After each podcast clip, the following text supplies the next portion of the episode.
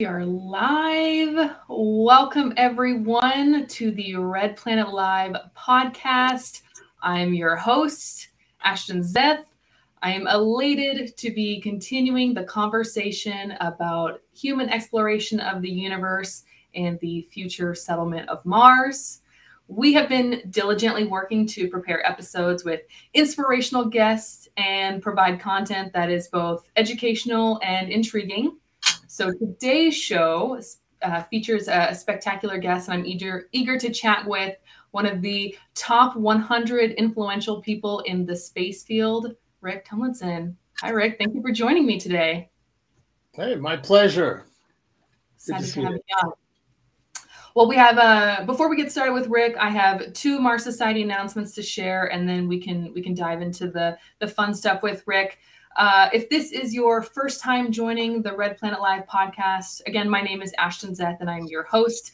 My background is in tech sales, specifically automation and process management software. I also serve as a Mars Society ambassador focused on speaking with K through twelve students about the wonder of space and encouraging uh, kids to pursue futures in STEM.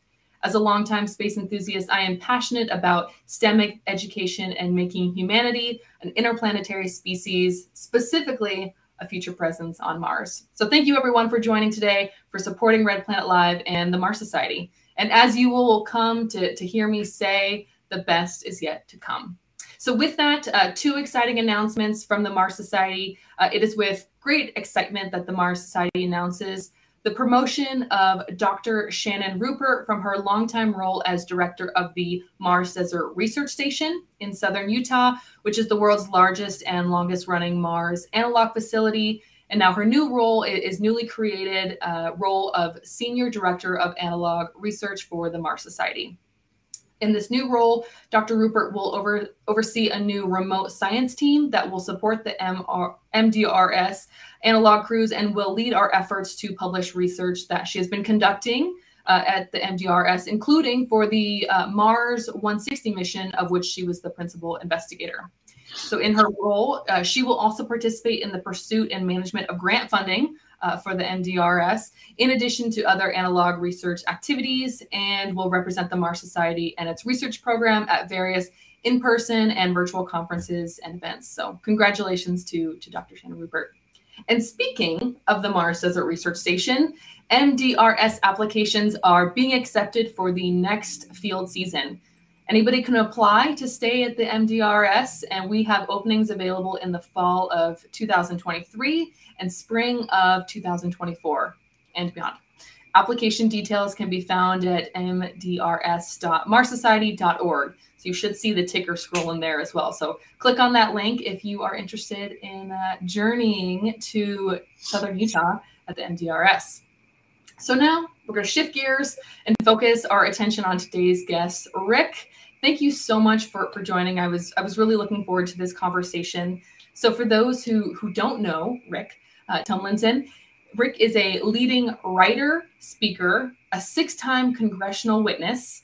Rick helped start the first mission to find water on the moon, signed the first ever commercial data purchase agreement with NASA, helped start NASA's Lunar Exploration Analysis Group, led the commercial takeover of the Russian Mir space station, signed the first private astronaut to fly the space station, co-founded the Space Frontier Foundation, and was a founding member of XPRIZE.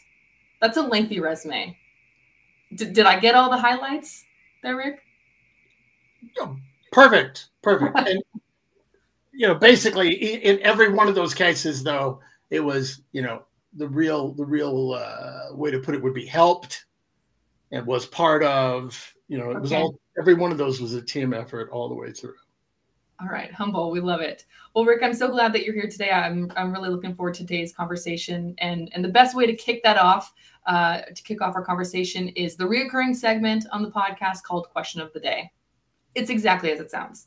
Questions are basic, cover topics all across the board. There's real no right answer. Uh, it's really just meant to be to be conversational. Uh, I, I used to do this with uh, a previous job for a long time, and, and we had a lot of engagement. It was always fun to just kind of pick people's brains. So today's question is a would you rather. So the question, would you rather have a private chef for life or a personal housekeeper for as long as you live? And you can chat, uh, put your answers in the chat as well. We'll see what some of those are. So Rick, a private right. chef for life, personal housekeeper. Hit me with the heavy stuff right out of the airlock. Um, That's how we do it. Private chef versus house. Uh, definitely a housekeeper, because I find enjoyment in cooking at times. There you go. I don't what find some- any enjoyment in housekeeping. Sure, sure. What are your favorite things to cook then? What's your go-to meal? I'm a bachelor. I mean, that's a terrible question. If it's not moving in my refrigerator and I can throw it on a pan and there's protein involved, it's probably good. Um, but, oh, I don't know. I, I like quesadillas. I make those uh, pork chops. You know, I wake up every morning. I have three eggs and turkey sausage and refried beans, uh, refritos, as we call them in Texas, mm-hmm. things like that. Um, you know, I kind of hover towards a keto, but not quite. Yeah, like, yeah. I, neo keto, you know, that okay. kind of thing. But no, I, I, I'm not a great chef. Once in a while, I get carried away and make something, but you know, I just enjoy that more than housekeeping. And since you, you asked those two, yeah, you had you have to pick one. Uh, I would say for me personally, uh, probably the personal chef. Uh, I also follow a, a keto lifestyle. So, and I'm also gluten-free. So if I didn't have to make any of my meals, I, I would prefer that. Uh, a little bit more variety a chef could probably provide me. Plus, when it comes to housekeeping, I'm very specific. And if it, if I don't do it myself, it's probably not done right. So I'm going to pick the personal chef. Well, you didn't say anything about harassing the, the housekeeper for getting it right. I mean, you know, because that's going to happen, right? Sure, sure. Yeah. I'm, the guy, I would, I'm the guy who walks in and straightens up picture frames, right? I'm I'm that person. So, you know, they're not going to be a happy housekeeper. I'm just going to be following around going, eh, eh, you know, whatever. But a little, little critiquing here and there. Well, that's great. Uh, uh, let's see if, if I can see a couple of the chat options. Uh, I see a few responses. Yep. Private chef as well. Yep. Okay, another another chef. Excellent. Well, I'm glad that a lot of us are on the same page with that.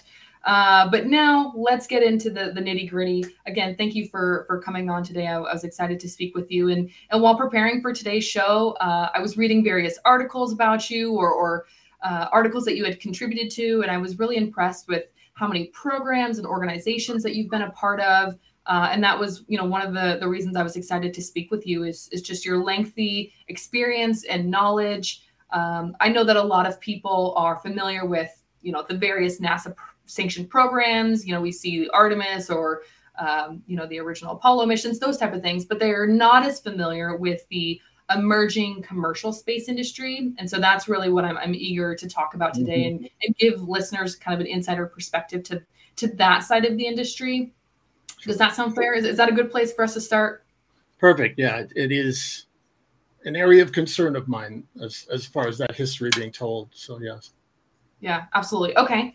Uh, well, you know, like I said, when I was doing some of my research and, and learning a little bit about, you know, the different organizations and projects that you've been a part of, I, I kept seeing the term space revolution. Can you tell me more about that? Well, the space revolution, um, I mean, it's a term I've been using for way too long, but it's a transformation from what was essentially um, an I C B M-based, aerospace industrial complex-based, Cold War space program, government-owned and operated-based interaction with space. And I say interaction in terms of there was really no opening of space going on. There were different national, strategic, and political things that happened in space, but we weren't opening space. We still aren't, right? Mm-hmm. Um, and so the revolution involves the rise of uh, what I used to call, uh, uh, you know, uh, Apollo's children, those of us who grew up inspired by what we saw, um, and then began to do something about it. And, and that includes, you know, um, different generations post-Apollo, right? Um, my a friend of mine actually flipped that on its head and did a documentary on our Mir project and called it Orphans of Apollo. Um, but basically the idea is to move from a gov-centric approach to dallying in space, to um, exploring and doing a lot of good. I'm, I'm a huge fan of science and exploration, so nothing I will ever say is against any of that. Um, that's a very legitimate uh, activity. But we treated space as sort of a laboratory and a place where we could do political stunts. You know, um, Buzz and Neil um, went up to the moon um, and they took one picture and they were done. You know, I, I call it the most expensive selfie ever. Mm-hmm. It's like, hey, democracy, we're badass, we win, we did it, yeah. You know, we're done. And everything that's happened since then in the gov-centric part of it is, in a sense, the momentum left over from the creation of the aerospace industrial complex that allowed that to happen. Mm-hmm. Giant constituencies that have to be fed, um, politicians that are fed by the companies in those constituencies, and on and on and on. There was one byproduct that they didn't count on, and that was a bunch of kids watching that and reading science fiction and watching science fiction and going, you know, I want to go, you know, I want to go Star Trek. I want to make this thing happen. And what happened was it took a few years, and then gradually we started to rise up. And, um, you know, we had uh, Doctor O'Neill, who wrote The High Frontier, which is behind me here. He wrote this book, um, which was amazing, which basically said, you don't have to be an astronaut to go into space. Um, yeah. I don't know if you can see the cover, but in this version, which I, I worked on actually, but in this version, these people are laying on a beach, right? Mm-hmm. It's like the opposite of like, I've got the right stuff. You know, this is like, I've got it, it's family. You know, and he was trying to make the point that it was for all of us. And so we believed him. And that book in, inspired an entire generation. That, you know, this guy with a book company called Jeff Bezos was inspired by that. Uh, my friend Diamandis with the XPRIZE was inspired by, I was inspired, a whole bunch of us. And then I, I spun off with some friends and we created the Space Frontier Foundation to sort of go into hand-to-hand combat with the industrial complex. And that's where the revolution part started, really. And then coming up through that were some really, really bright people all over the place coming up with new ideas and technologies, trying to, it's almost like they were leaping up, you know, they were leaping up, trying to open, you know, crack the glass of heaven and enter the mm-hmm. universe. And, um, you know, and then the short version of that is around the year two thousand, the billionaires started, what I call the billionaire cavalry started showing up. Mm-hmm. Um, and we've been out there fighting for twenty years, but they, they show up, they're going for it. They're same inspiration, same dreams. And um, I think we're winning. We haven't won. I'm going to be very clear. We have not won yet. This could be shut down in an instant, but we, we're winning. Yeah. You know, one of the things I was curious about, uh, speaking of, you know, the, those billionaire space cowboys, um, you know, that are changing kind of the, the landscape of, of the commercial space industry. And, you know, at least from a headline perspective, it's, hey, let's make this more accessible. We're now selling tickets and we're giving, like you said, not just the those that have the right stuff, uh, but the family, you know, the opportunity to get to experience space. Uh, what do you see is the current challenges of the, the commercial space industry? Uh, where, where do we stand, and what are the biggest challenges that the commercial space industry is facing right now? The, the largest is the government. Government. Um, the um, there are individual challenges. Look, I mean, we're betting on basically two guys right now. Mm-hmm. Uh, that bothers me. Um, if, if anybody follows me on Twitter saw me yell at one of them when he was doing Twitter, I was like, dude, you got one job. Get us off this planet. That's it. I don't care about the graffiti. I don't care about any of the chit chat. Get us off the planet, right? Um, mm-hmm. That concerns me, um, but they're both really working hard. Um, you know, we may not love their personalities, you know, uh, or whatever, but they are doing, um, they're doing God's work in what they're doing, however you define that. Um, the government, um, They, they're learning and they're getting better.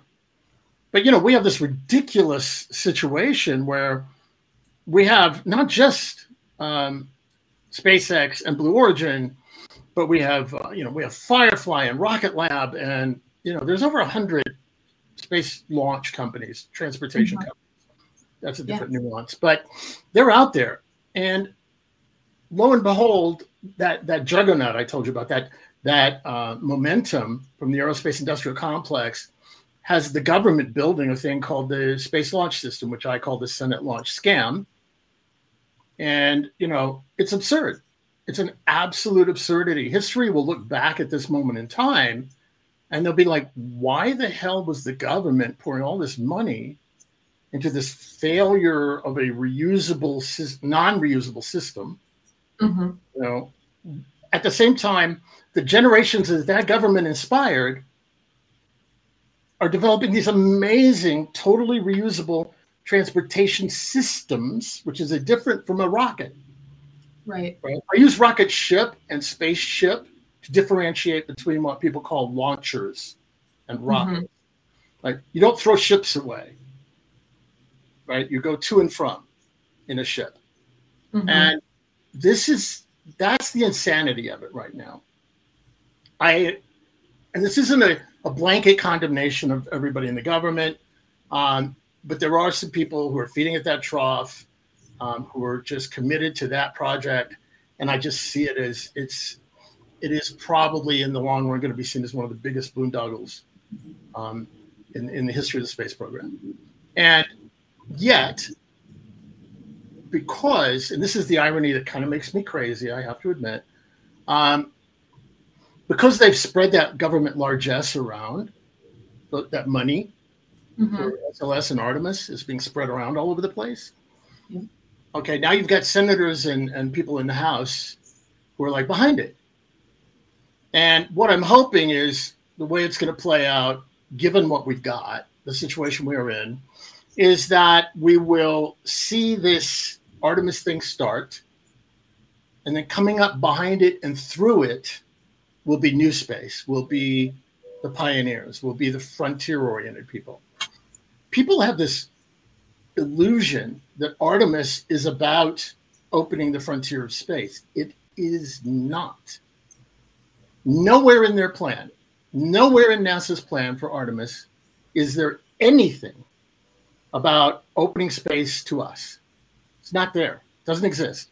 That's a that's an overlay we put on it ourselves, right? Mm-hmm. What they're about is going to the moon to practice to go to Mars, which I totally get that. You know, you got to camp out in the backyard before you go to the mountains. You got to be able to run into the house or call mom to help you, right? Mm-hmm. Uh, I get that. I'm for that. But I've been to uh, a NASA to different NASA, a NASA workshop last summer, and they were working on Artemis, and they were asking for input from people, right? And um, and I watched their presentation, and nowhere in it was anything about folks going, people going. Mm-hmm. The challenge with that is it's an incredible waste. Rather than taking taxpayer funds and then going, if you want to go to the moon, great. You want to go to Mars, great. But do it in such a way that everything that you spend on doing that enables the people to follow mm-hmm. rather than necessarily build it and throw it away psychology. So that's yeah. the difference between my approach, which I, I call a frontier approach, and the government approach right now. Um, you hit my button, off I went. There we go. No, that's great. You know, one of the questions that I get from friends and family, and, you know, they want to know, why is there such a divide between organizations like NASA and companies like SpaceX or Blue Origin? And they say, why is it such a big deal that these companies have started and they, they're creating these rockets and these, you know, getting astronauts to the International Space Station? They, they don't necessarily understand why that's so important and it's so monumental to the effort as a whole. So what would you say is the the biggest benefits of having space become more commercial, more private, having these private companies that are going to be sending the astronauts to the International Space Station and eventually beyond? Why is that important?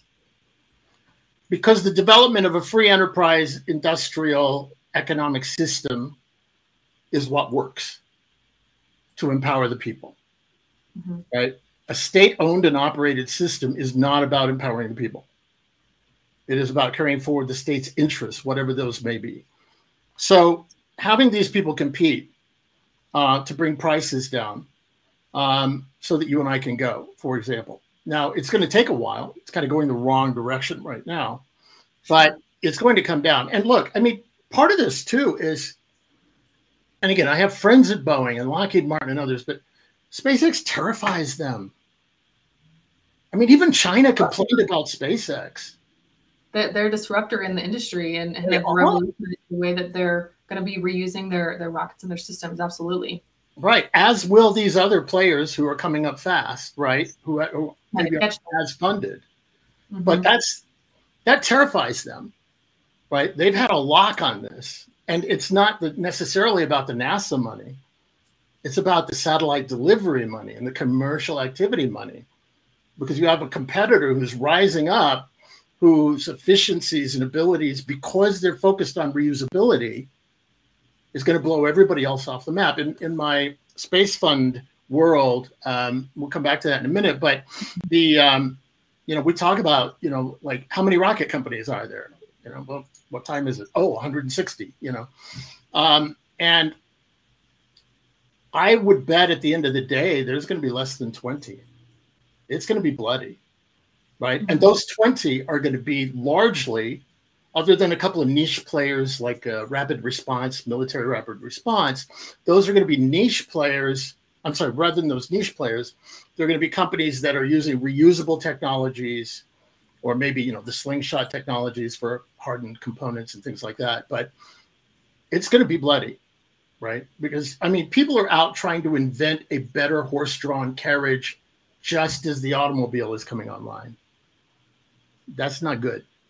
Don't go there, right?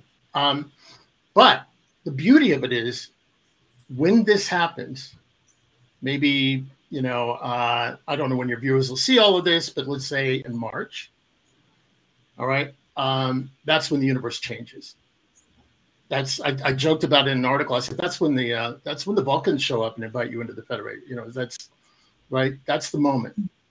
Um, and whether it's you know, Elon or Blue Origin or one of these other companies that does it first, a totally reusable, human-capable um, spaceship, rocket ship system, everything changes.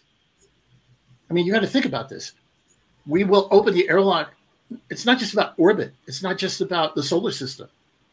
You know, I'm going to badly paraphrase one of my favorite authors, Robert Heinlein, but basically the idea is what he said, one hundred miles up and you're halfway to anywhere. If we can crack that one hundred mile nut, everything opens. Forever after, humanity is different. Yeah, endless possibilities from that point. And you said uh, March, are, are you alluding to a specific launch that's expected to happen? Yeah, I think uh, I think they're going to try in, in March. I think SpaceX is going to take a shot in March. Um, Everything, you know, if everything continues as it is, um, and again, it might blow up.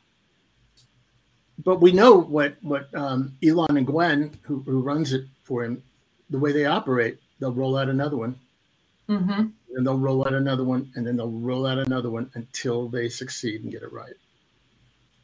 Absolutely, yeah. Every one of those failures, every time it, you know, they they launch and it explodes, and there's a big, you know, fiery crash there, uh, they're learning something from that experience, and they're going to use that information and that data to develop the next one that's going to be even better, and, and they're going to work through those issues. So you, you bring up a good point, though, about, you know, SpaceX and, and, and those private, you know, companies. Um, I keep having this thought about the, the private astronauts. Um, you know, we're seeing now that SpaceX is helping launch and carry uh, astronauts to the International, the International Space Station.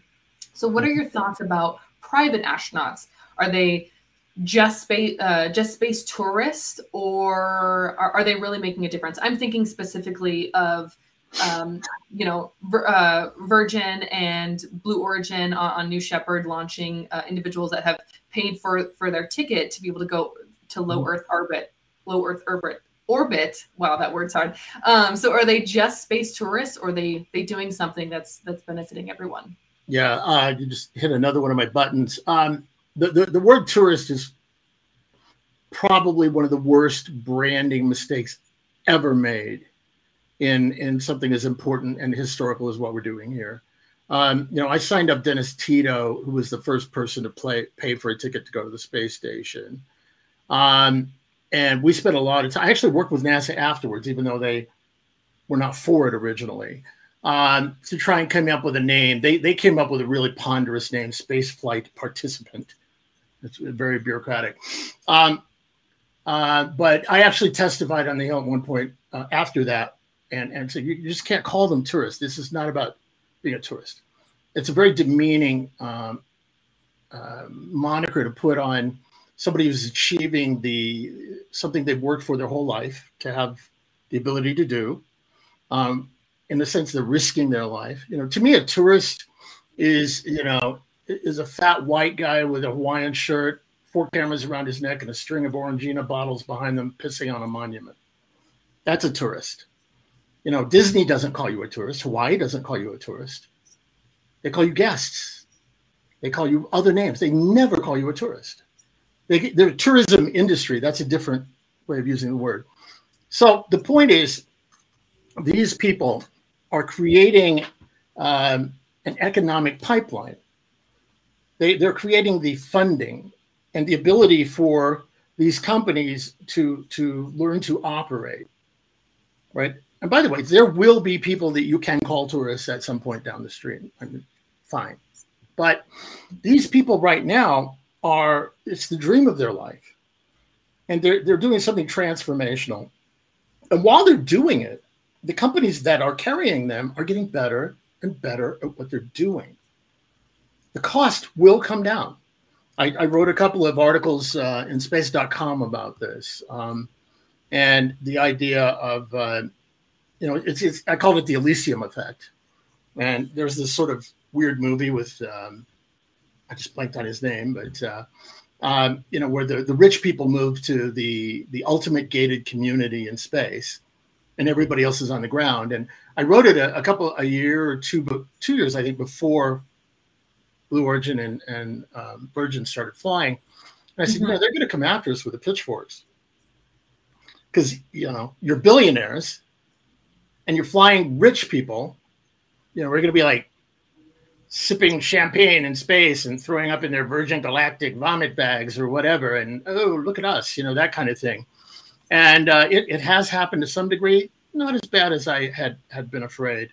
Um, but again, this is the first tentative reaching out um, and bringing people in. What I really like, and I want to compliment some of the organizations that are doing this, um, uh, Space for Humanity, um, the, uh, the Space Prize, um, some of the other groups that are working really hard to get seats for different demographic groups and people on these flights. And that's to be greatly commended. Yeah, yeah, absolutely. Uh, one one of the, the companies um, that I think of that is being you know, sending uh, astronauts to space is, is Axiom. And, you know, I had a, a specific question. I'm, I'm curious on your thoughts here. Um, but in uh, early two thousand twenty-two, NASA publicly, you know, shared their plans to decommission the International Space Station and Uh, execute a controlled landing of the uh, I S S to the Pacific Ocean. Mm-hmm. And according to their website, Axiom Space has announced that it will establish the first private space station uh, and serve as the successor to the I S S. And the Axiom Space Station will initially be attached to the International Space Station and then assembled piece by piece while in orbit uh, before disconnecting uh, from the I S S on its retirement. So I'm curious, you know, what are your thoughts on there being a, a private space station? Uh, will this potentially hinder or encourage international collaboration? And what what what do you think they should do with it? Uh, I, I have my own opinions on how they should save it. Because uh, me as a, an enthusiast, I would love for them to bring it down in pieces and somehow save it, make it a, a museum, give people the opportunity to tour it, to experience what, you know, a limited number of astronauts have, have got to see. Uh, but what do you think about uh, them, NASA decommissioning the, the International Space Station and Axiom going to be creating their own? Yeah. So you've hit like button number four now, right? So, um, You know all the buttons. Um, but there are several parts to that. Sure. Axiom establishing the first private sector commercial space station, fantastic. I love Axiom. We've invested in Axiom. I have friends in Axiom. I love the way they're doing it. They're working it from the inside out. But there will not be one successor to the International Space Station. I want to see multiple space facilities on what I call the orbital street. Any more than an industrial park or an economic driver in any community is made up of one company doing one thing. It doesn't work. It won't work. Right?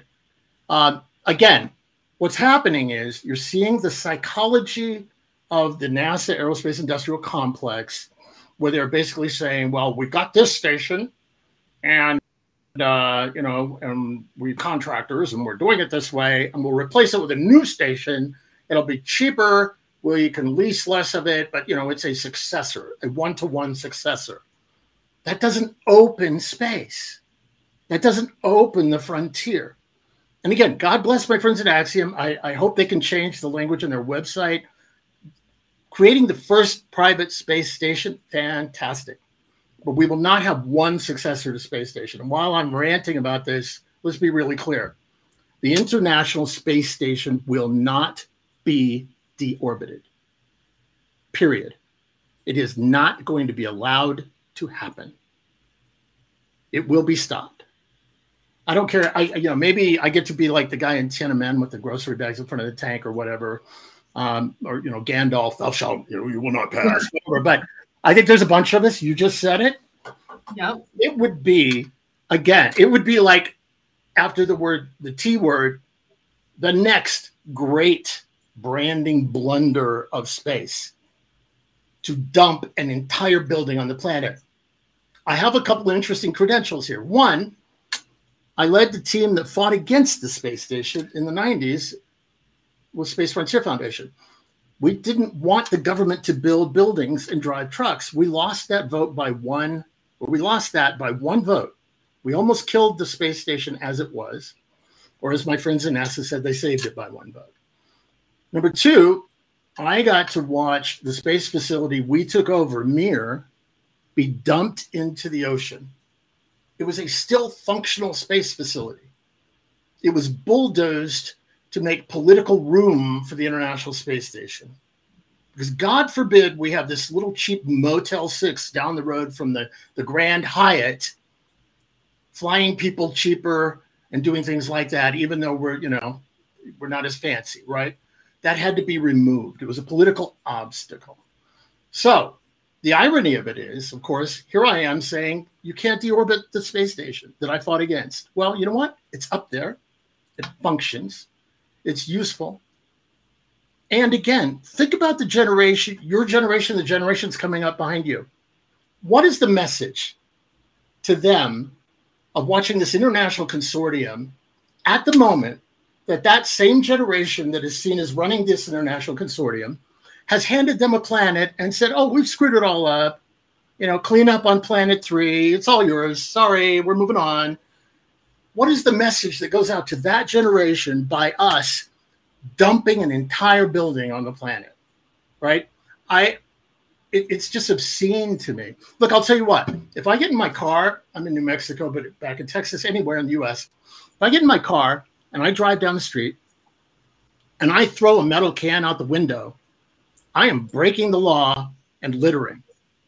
But if I'm an international consortium of governments backed by aerospace and politicians, I can jump an entire building on, mother, on the mother world, no problem. No, I'm sorry, that's B S. It's wrong. My plan, so I, go ahead, I'm sorry.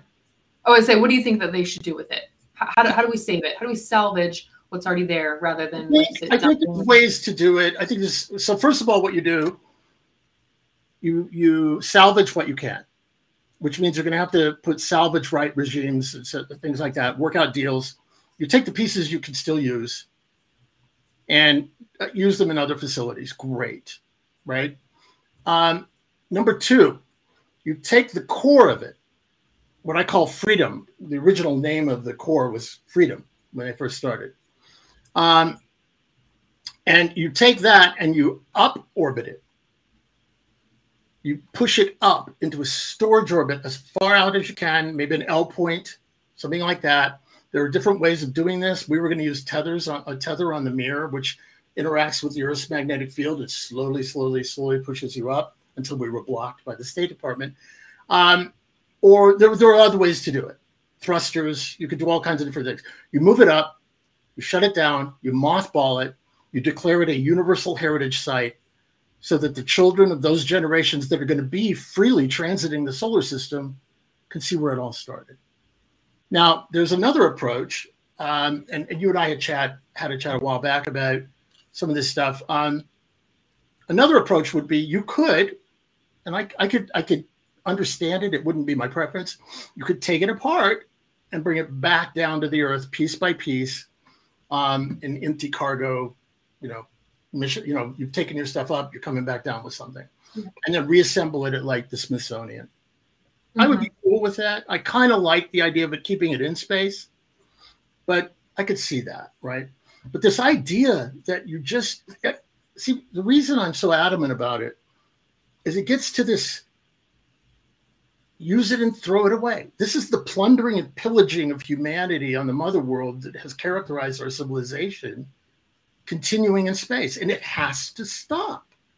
This is the moment in the history of humanity where we could shift gears and start caring about this planet and what we call in uh, Earthlight using the four R's: reuse, recycle, replace, repurpose, and resources, right?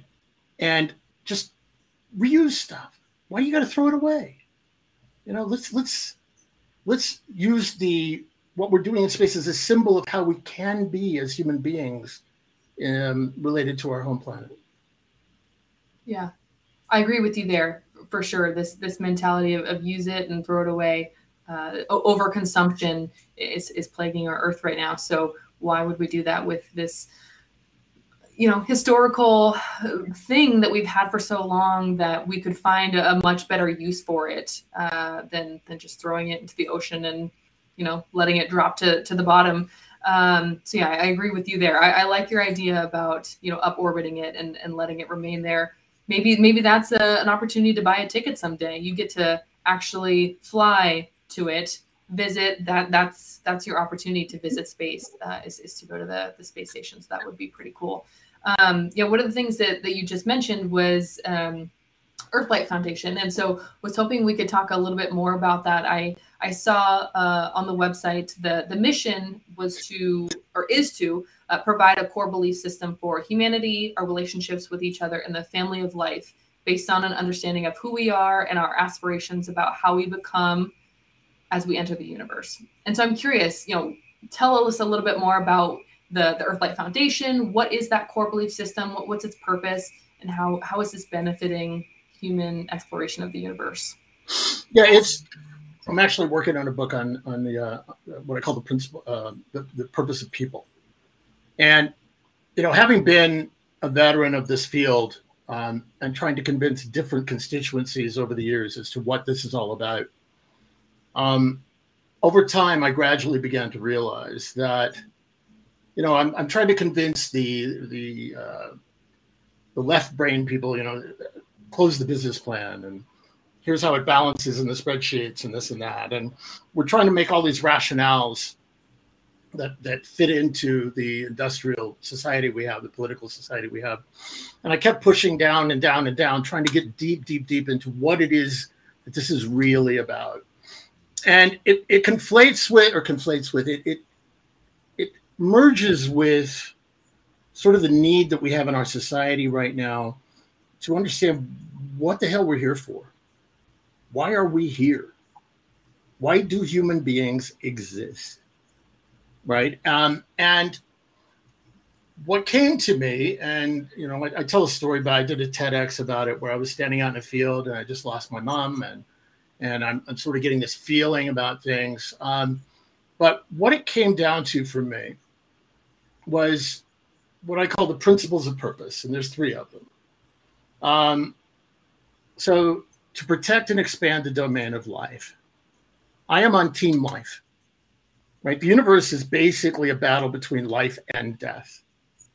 the universe is constantly trying to be born in, in a sense of planting the seeds of life that can be then become the seeds of sentience and all of that, right? So there's life and then there's dead. I'm on team life.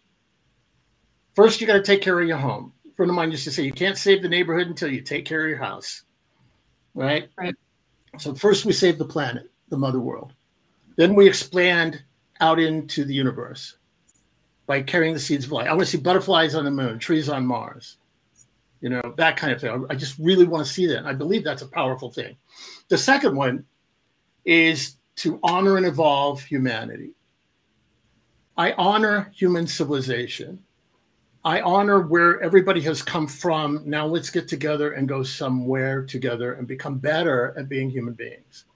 You know, when you hear about, uh, when you talk about B L M or um, Me Too or whatever, and what that is, is humanity beginning to understand itself from many different perspectives. These are groups of people that are showing up on the scene going, you know, you've been looking at our history this way. I kind of look at it this way. And it gives us a richer understanding of who we are. I mean, one way to visualize it, imagine that we're all standing on the edge of this amazing thing called the frontier. And there's Elon and there's Bob Zubrin and myself, all you're standing, we're all standing there. Out in front of us is the undiscovered country of the future, this, this amazing place that we're going to go and we're going to create all of these dreams. Behind us is our history, who we've been, what we did, all of those things. We can look at that now in ways we've never, we could see the beginning of the universe using our telescopes. We're pushing back the age. Every time I look at the news, the science news, they push back the age uh, uh, uh, when human beings started using tools. We're learning so much about who we have been.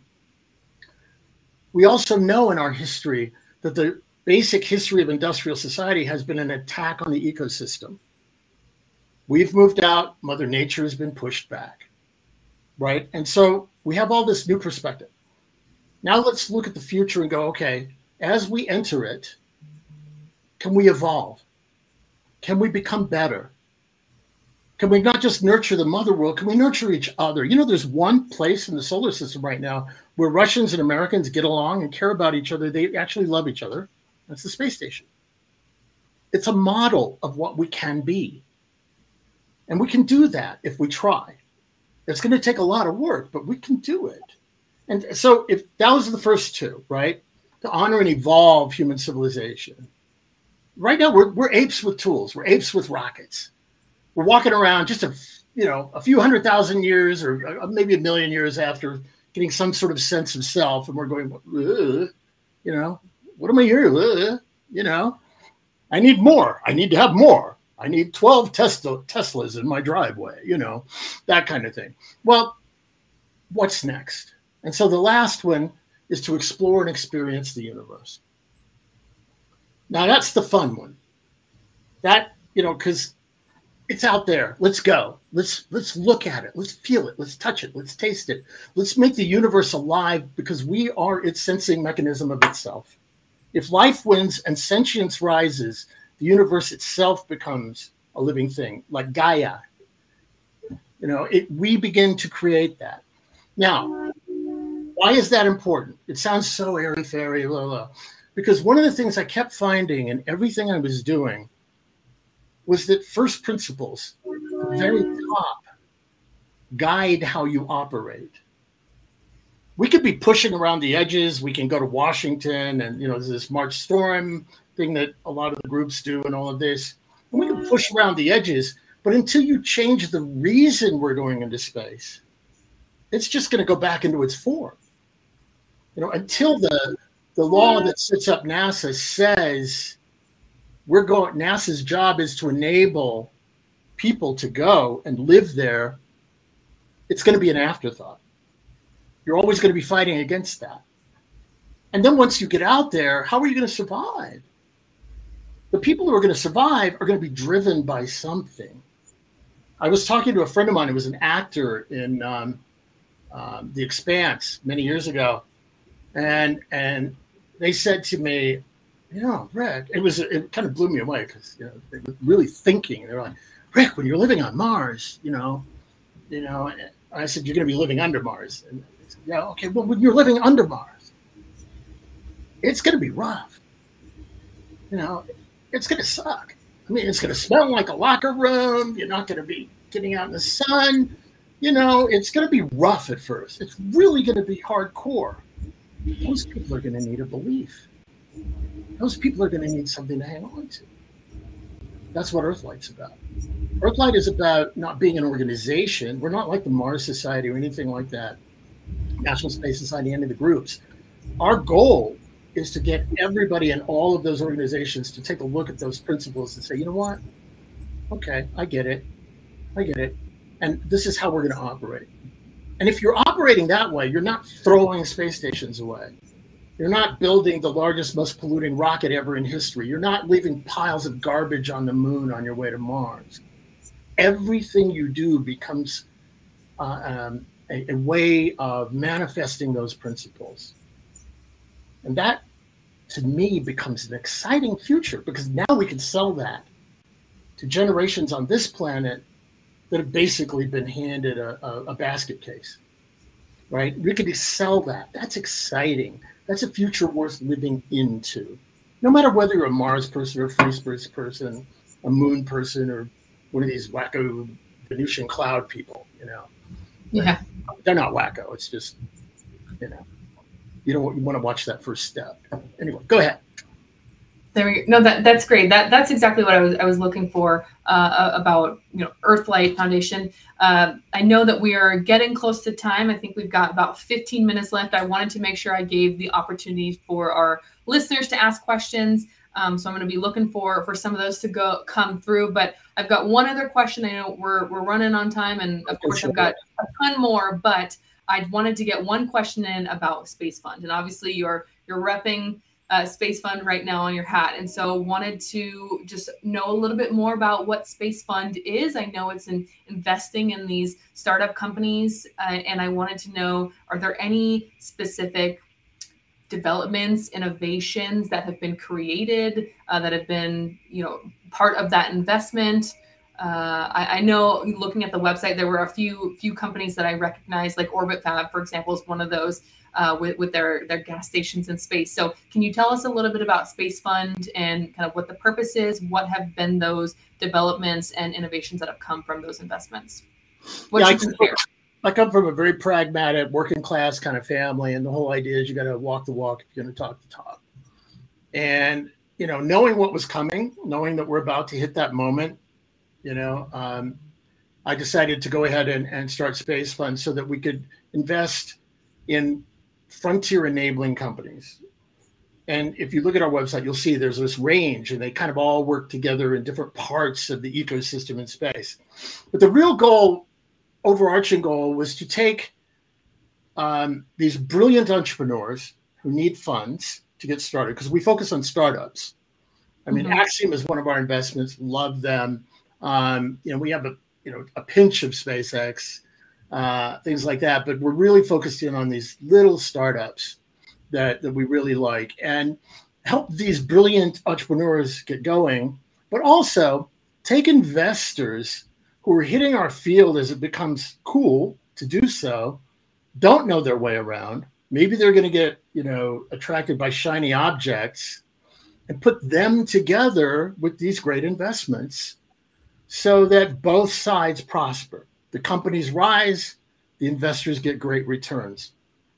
And in the meantime, creating some of these tools, right?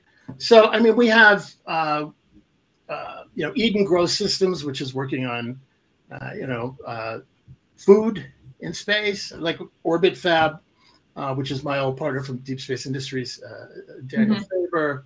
Uh, we have companies working on, uh, we have Radian, which is, is one of the only transportation companies that we're in because it's a reusable vehicle.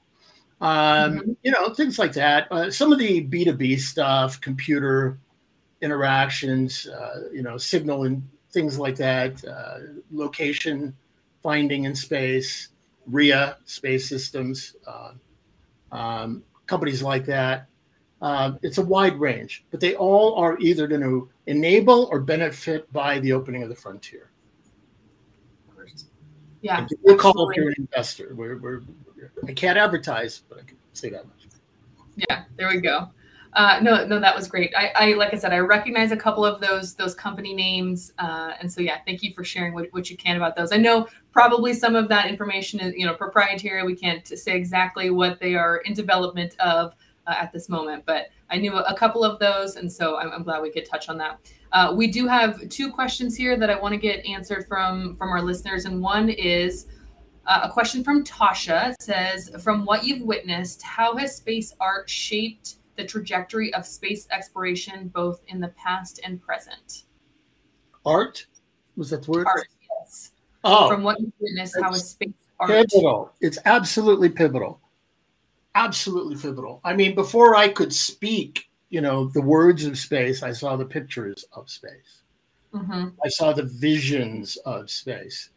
Um, We get caught up on the engineering and the science and the technology. The thing that comes first, the arts, the written arts, the visual arts. You know, I was watching Star Trek. I wanted to be Captain Kirk, right? I mean, mm-hmm. two thousand one Space Odyssey, best movie ever, you know. It is the art. And then just the, the regular, the, the painting art, the Bob McCall's. Um, there, there's so many. Pat Rawlings, one of the great artists, uh, my good friend Peter Thorpe, who does all these rockets and stuff. Um, there are there are not enough space artists. There never will be enough space artists. Uh, and I want real ones, not A I. I want people. I like the soft, squishy people, you know, not the A I stuff. But art is critical, and um, and I love it. My my office at home, I, I have art all over the place. Yeah. Absolutely. I know I've uh, got quite the collection here. I'm, I'm sure you do as well. Uh, I can tell from your book collection, I'm, I'm sure you've got lots of art as well. Uh, but yeah, you can see a, a couple of my pieces there. Um, one other question that I do have while, while we've got the time from, from a listener is, um, you know, why go to the poles of the moon to search for water? It's obviously critical for life, but why is it important to search for water on the moon? Oh, it's very important. Um, We can use it for so many things. If you've got water, you have air, you have propellant, you have so many different things. Um, one of the great things about the poles is it turns out that um, there are cer certain of the crater rims enable you to be able to go down into the bottom of the crater and find the ice. And the top of the crater at the rims are what are called the peaks of perpetual sunlight, which means you have the energy solar power up there to be able to power your ability to go down and mine the ice. China and the U S are going to be very much locked in a race for that ice. Now, at some point, because you know I, I co-founded one of the asteroid mining companies, so the asteroids are definitely in play. Right now, while the government is going there, let's go for the ice. We need it. We need the water. Um, we need to be able to refuel in space. Again, living off the land, the fourth R, resources, resources, resources. Reuse everything you've got, and what you can't reuse, harvest from where you are. That's how economies are born. That's, that'll just enable us to move out and, and begin to yeah, establish a civilization on the moon. And by the way, people are like, eh, nobody's going to live on the moon. People live freaking everywhere, right? There are going to be people who live on the moon. That's it. They're just going to live there. There are people that live in the Sahara who look at people in New York City and go, well, how do you do that? Right? And vice versa. So there'll be people who are very proud um, Lunarians, or what I call Homo lunaris, the, the species that develops on the moon. Yeah, I'm, I'm really excited about the lunar craters. I think that uh, the fact that we were able to confirm hydrogen and then basically water and various, you know, various uh, blends of water and Uh, different ices and, and volatiles, as they're called. Uh, that's very, very important. That that's that's the high ground there. We, we're going to want that. Absolutely. Yeah, no, I, I agree with you there as well. Uh, I've got another one here to ask about Doug Space, about motivation. Doctor Doug Plata. Am I saying that right? Is that, mm-hmm. is that ringing a bell? Yeah. Um, that's interesting. Um, well, look, I'll, I'll just put it this way. There are a lot of people who um, have contributed a lot to this field, right? And um,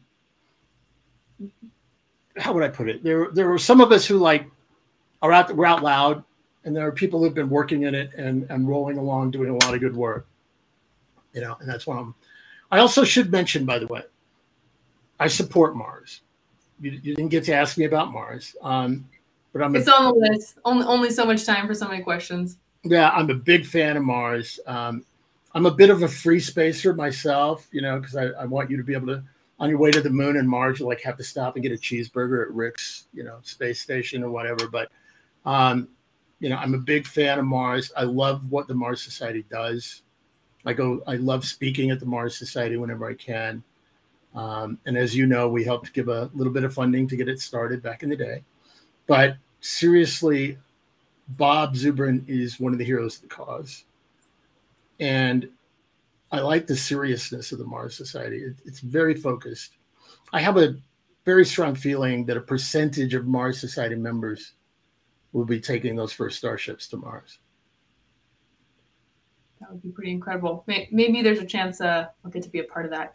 Uh, one last question, since I know we're, we're coming up on time here, is will those who want to go only be motivated by the profit motive, or will there be other motives?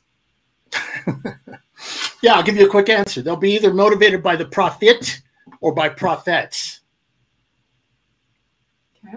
North America was basically established by people who went for religious reasons. Utah, Israel, there is the world. The first, some of the first people who go are going to go not because they're making a buck, but because they believe that that's why they are here, or there is something in their philosophy that tells them they should go.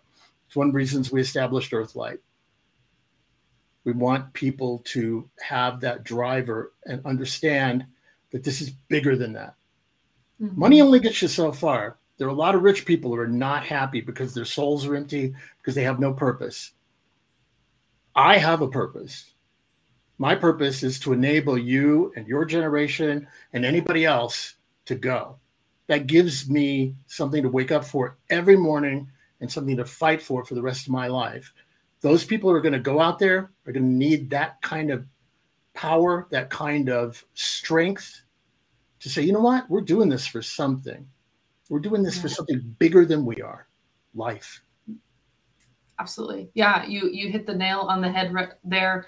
Uh, I, I would say confidently that any of the current astronauts, if you ask them why they went, their first answer is not going to be the money. Uh, the the answer is going to be I'm I'm pursuing something that is greater than myself, that is greater than my country, Uh, that is to help all of humanity and, and to, you know, open the, like you said, the frontier for, for the next uh, giant leap of, of humankind, uh, not just because, you know, of the paycheck that comes in. Um, so yeah, you, you absolutely are right there. Uh, I think that is where we're going to finish for, for questions. Um, so thank you everybody that has participated and submitted questions today and, and participated in our chat as well. Rick, thank you so much for your, your time today. I, I very much appreciate you hanging out with me and answering my questions. There, there's a ton more that I didn't get to, so I, I may send you those uh, afterwards because I'd be curious to hear your thoughts as well.